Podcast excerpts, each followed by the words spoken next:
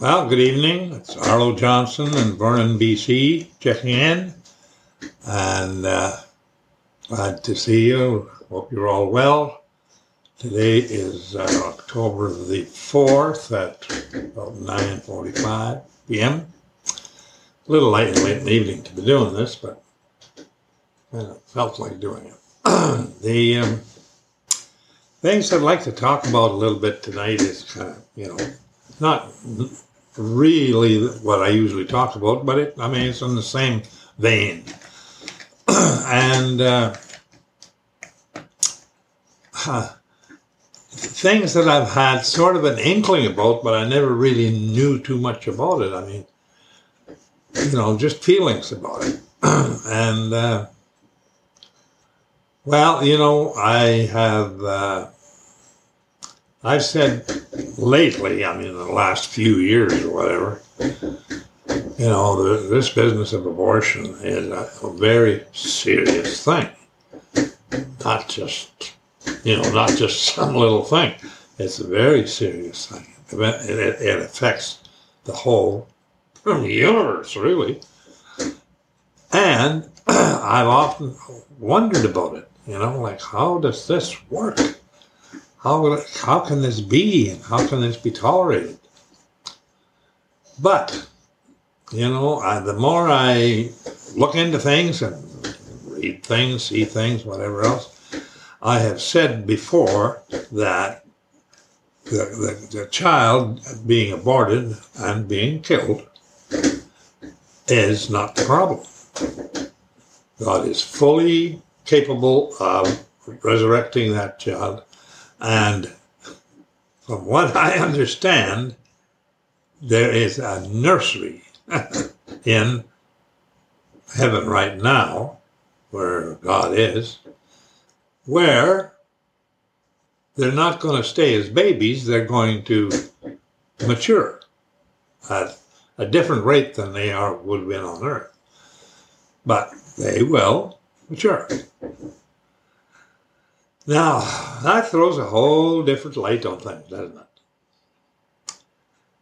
You see, uh, one of the things that we sometimes do not realize or ever been taught is how important we are in God's eyes.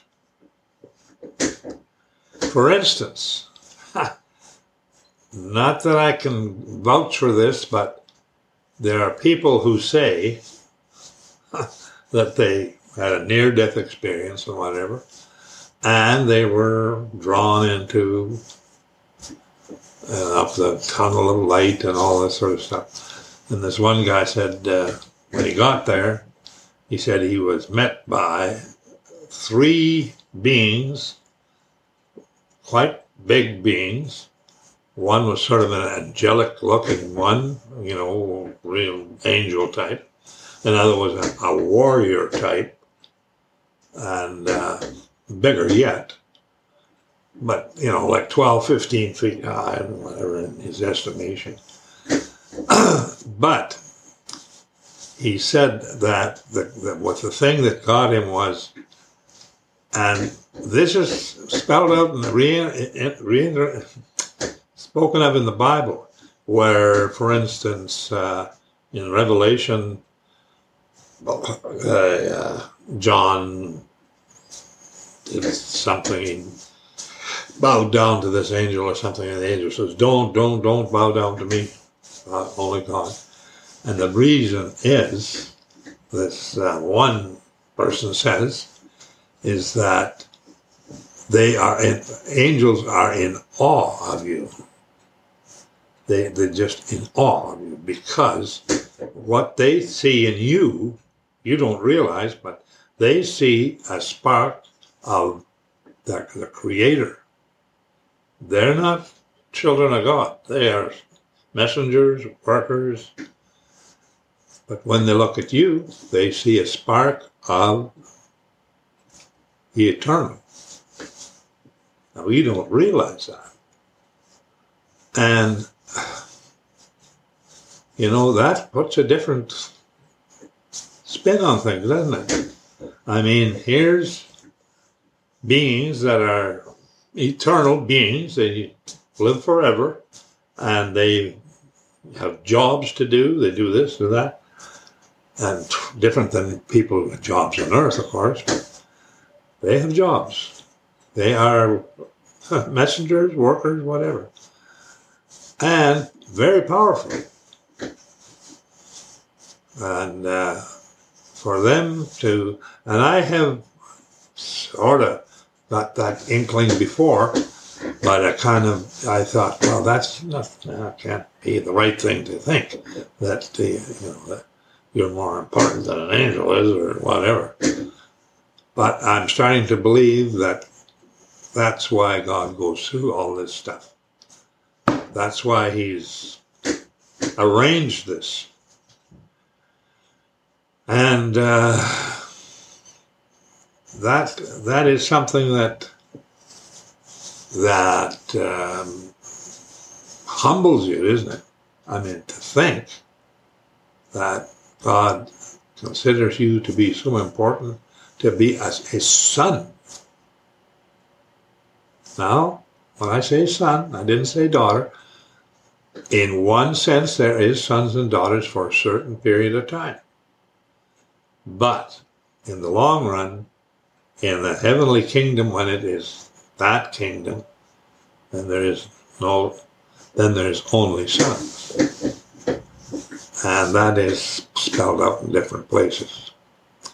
And if you're honest about it, God would never want two sexes battling and arguing and being jealous and whatever, or the tendency to do that. No, never. For eternity, you couldn't do that. So, when uh, so if somebody's qualified to go to heaven, and if Jesus resurrects you, and if you're in his book of life, that's what you're going to do. Now, a woman can be resurrected just as well as a man and be conformed to what uh, uh, what would be the state of a, a, child of God or whatever in coming life in in heaven, which would be they claim something looking similar similar to a young 25 year old male or something. Well, that's not that bad. That's that's not bad for anybody. Because a, a human male like myself would have to be changed to that too. So, you know, uh, the thing is, you have to admit God does do does things totally different than we think. He does. I one thing that baffles me is you know, to uh, for a woman to come to age, a, a time in this world history, never was before, but it is now, where they want to kill their own children. It used to be a thing that women craved to have child, prayed for children hated to be barren and not have children. And now to say, know, I want to tell them, I don't want to interfere in my life. It's my life, I don't want them to interfere. Now, and for some group of people to be influenced to say that is a right that you have to kill because to, to lie about it and say, well, this is not uh, a, a, a human being, it's just a blob of flesh or something that's growing inside me. They're right, it is a blob of flesh, and it is growing inside you, and it is not you. You are, from day one, women were created to be a carrier. They have a womb for that reason. So but the thing is, what is the penalty for that?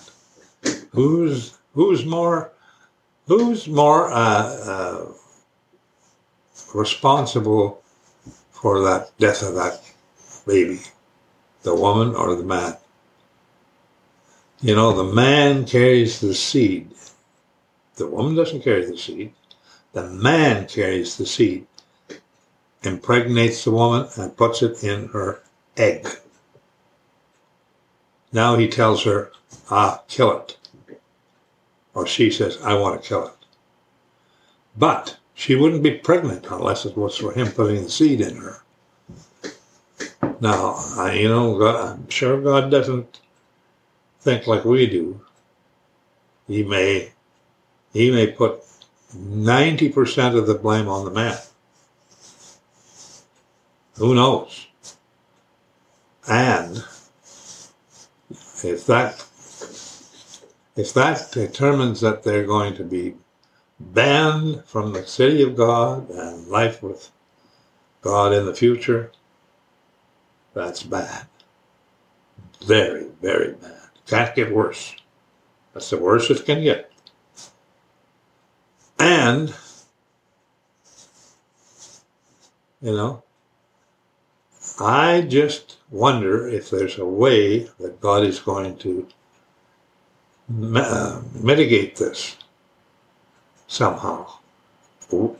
I really don't know, but God, God is very, uh, very cognizant of the fact that you were, that He had you created and he wanted you to be one of his children, to live with him. He didn't want you to be born to be destroyed. And the, there may be, he knew that you were going to sin and I was going to sin. That's why the one part of God, which is the Word, had to agree before there was a world, before there was time, way in advance, before this whole plan was put together, that he would have to die for the sins of the people, humans, that God was going to create. And God knew that because he said, my law, my Ten Commandments and whatever, is a holy law. It is not a hard law. But unless you want to keep it, it's, it's very hard for people to keep because they don't want it. And their, uh, their life is more important than catering to God's life, you know. So, I mean, there's, there's tough deals. And, and he says his law cannot be changed. It's, it's a forever law. And the penalty for breaking his law is death. No ifs and buts. It's death. Now, whether that's death with suffering, or just elimination, or perishing, there's people who believe always on that. Now, here's the thing there may be an opening of some kind for people who are condemned because he said, God says in most cases that he will not condemn you. He will allow you to condemn yourself if that's the case. He will step back and allow you to do that. And if you do that, that you you get a hardening of the person, uh, uh, no conscience, no remorse. I never did anything wrong. Not that I, I'm not sorry for anything. I am not sorry for anything. No remorse, no nothing. I won't ask for forgiveness. If you don't ask for forgiveness, you condemn yourself. God will forget if you ask. Now that's the thing. Here's the other thing. In this kingdom of God, which is a huge one. He, Jesus said there will be the, those who are the greatest in that kingdom and those who are the least. Hmm. That's a big, big area. What are they? Generals and privates? you know? I don't know. But there'll be different levels. That's for sure. yeah, and uh, you know, I suspect that it's a good thing to wake up to the wake up to the fact that you do have to make a decision. Maybe you've made it already. But as long as you have breath in you and you are alive, you can make you can make a final decision. You can go from that to that. And you can accept what God says. If you do that, you are in a much, much better position. Now, the uh, thing I heard, I was looking at something here the other day and it kind of caught my eye, was some saying this guy had. And he said, when uh, prayer is your habit, I'll say that again. When praying is your habit, miracles are most likely your lifestyle.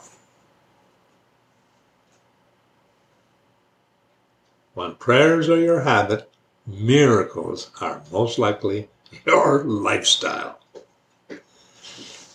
And I believe in prayer because I've, I've seen it work. And uh, to me, it is the most powerful thing in this whole universe because you can make a petition and ask for whatever practically to the creator of everything, who knows everything, has all power and all whatever, knows if you're going to ask, knows what you're going to ask, but you have to ask it. Ah, I could tell you a couple of things that are pretty. I should tell you this one. It's not a big deal, but it's it's something. I think it was April 11th this year. We had to burn a big brush pile and, and lumber pile from building houses, and it had built up a huge pile it was on the edge of the property. All the houses were built away from it. But we had to get a north wind, so it was blowing away from the property before we could burn it. This was on April the 11th. On April 15th, the uh, ban to burn was going on, going to be put on. So on the 11th, we had had a south wind for days, a couple of weeks, seemed like, and we could never get a, a, a north wind. And I said to the guys, I said, we've got to burn this thing while it's still a burn season somehow. So on the 11th, I came out in the morning about quarter to eight. One of the guys there was spraying a little diesel fuel on the pile and he's going to try and light it because there was no wind. It was dead, dead still. And I told him, no, we can't do that yet. If it's still like this, it'll turn south and blow right in. And then we'll have a heck of a time. I said, let's wait till tomorrow. Well, okay. So he didn't light it. And I decided I'm going to I'm going to ask the creator of the universe, who's in charge of the weather, if he would give us a break.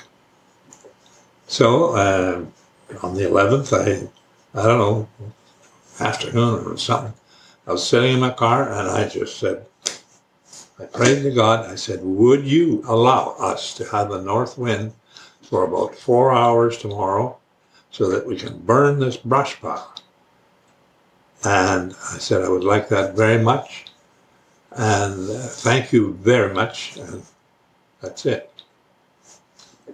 And I, that's all I said. On April the 12th, I came out about 7.30 in the morning, 8 o'clock. He had already lit the fire.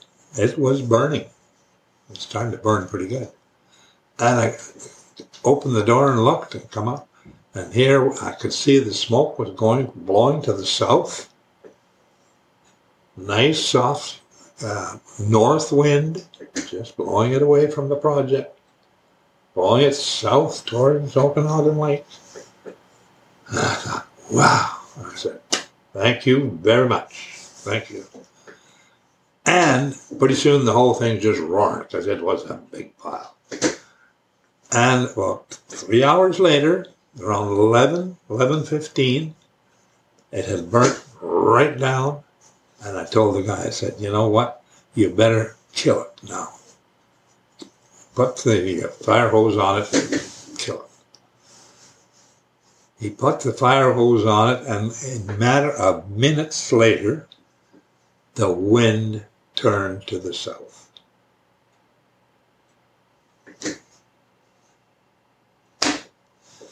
I'm not making this up. You can look up the, the weather records for Vernon, BC, if you like, for April 11th and April 12th, and you will see what I'm saying. I'm not making up a thing. That's actually happened. How and how did I get exactly about four hours of a nice soft north wind in the in the midst of all south wind. That's turned around. You know, most likely not hard for God to do. And I've come to the conclusion sometimes that God delights in doing. Well, that's not a small thing, but it is just a, you know a helpful thing, and He likes to be recognized for it. That he does this. And he should be thanked. You know, I do. I, I thank him profusely. I just thank you, thank you very much. Now, that's just one thing. There's several other things happen to me. and I've realized that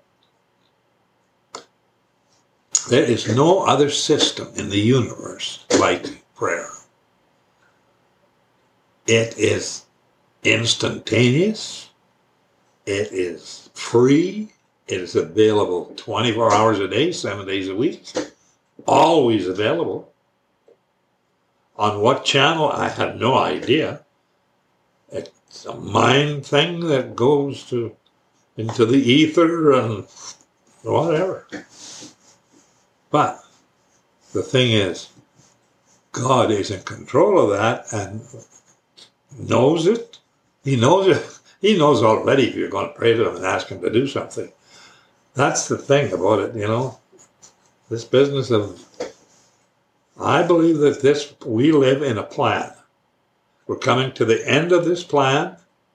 People will reject the, that God has anything to do with that. They'll try to balk it. They're going to say, we are going to save this planet. We're going to save it. Yes, sir. If in, even if it kills you. And I think they'll do that. Because they don't they don't want to acknowledge that God has a plan and that this is the windup of this planet Earth. This age, it still has another thousand years to go. And then it will, the, the heaven and earth will disappear, and a new heaven and a new earth. Big earth, way bigger than this one, way bigger, like 372 times bigger. Is what it has to be to accommodate his city that's going to descend on this planet. Otherwise, if it descended on this planet, the size of that city would be, if it was sitting flat, the outer edges would be 70 miles from the surface of the earth. because of the curvature of the earth. Yeah. Take something 1,500 miles uh, and put it on this ball. That's what would happen. So. I'm sure the city's not going to be smaller. The earth is going to get, have to be much, much bigger.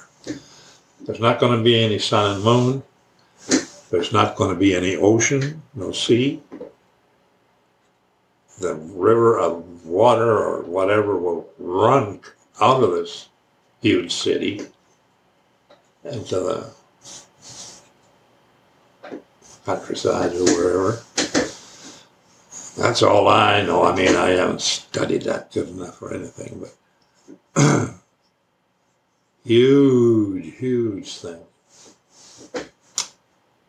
Oh, you know, such a gift that people, how they can say they don't believe in that, I don't, I don't understand that. Just think, angels will bow down to you because God created you. You are a spark of God's being.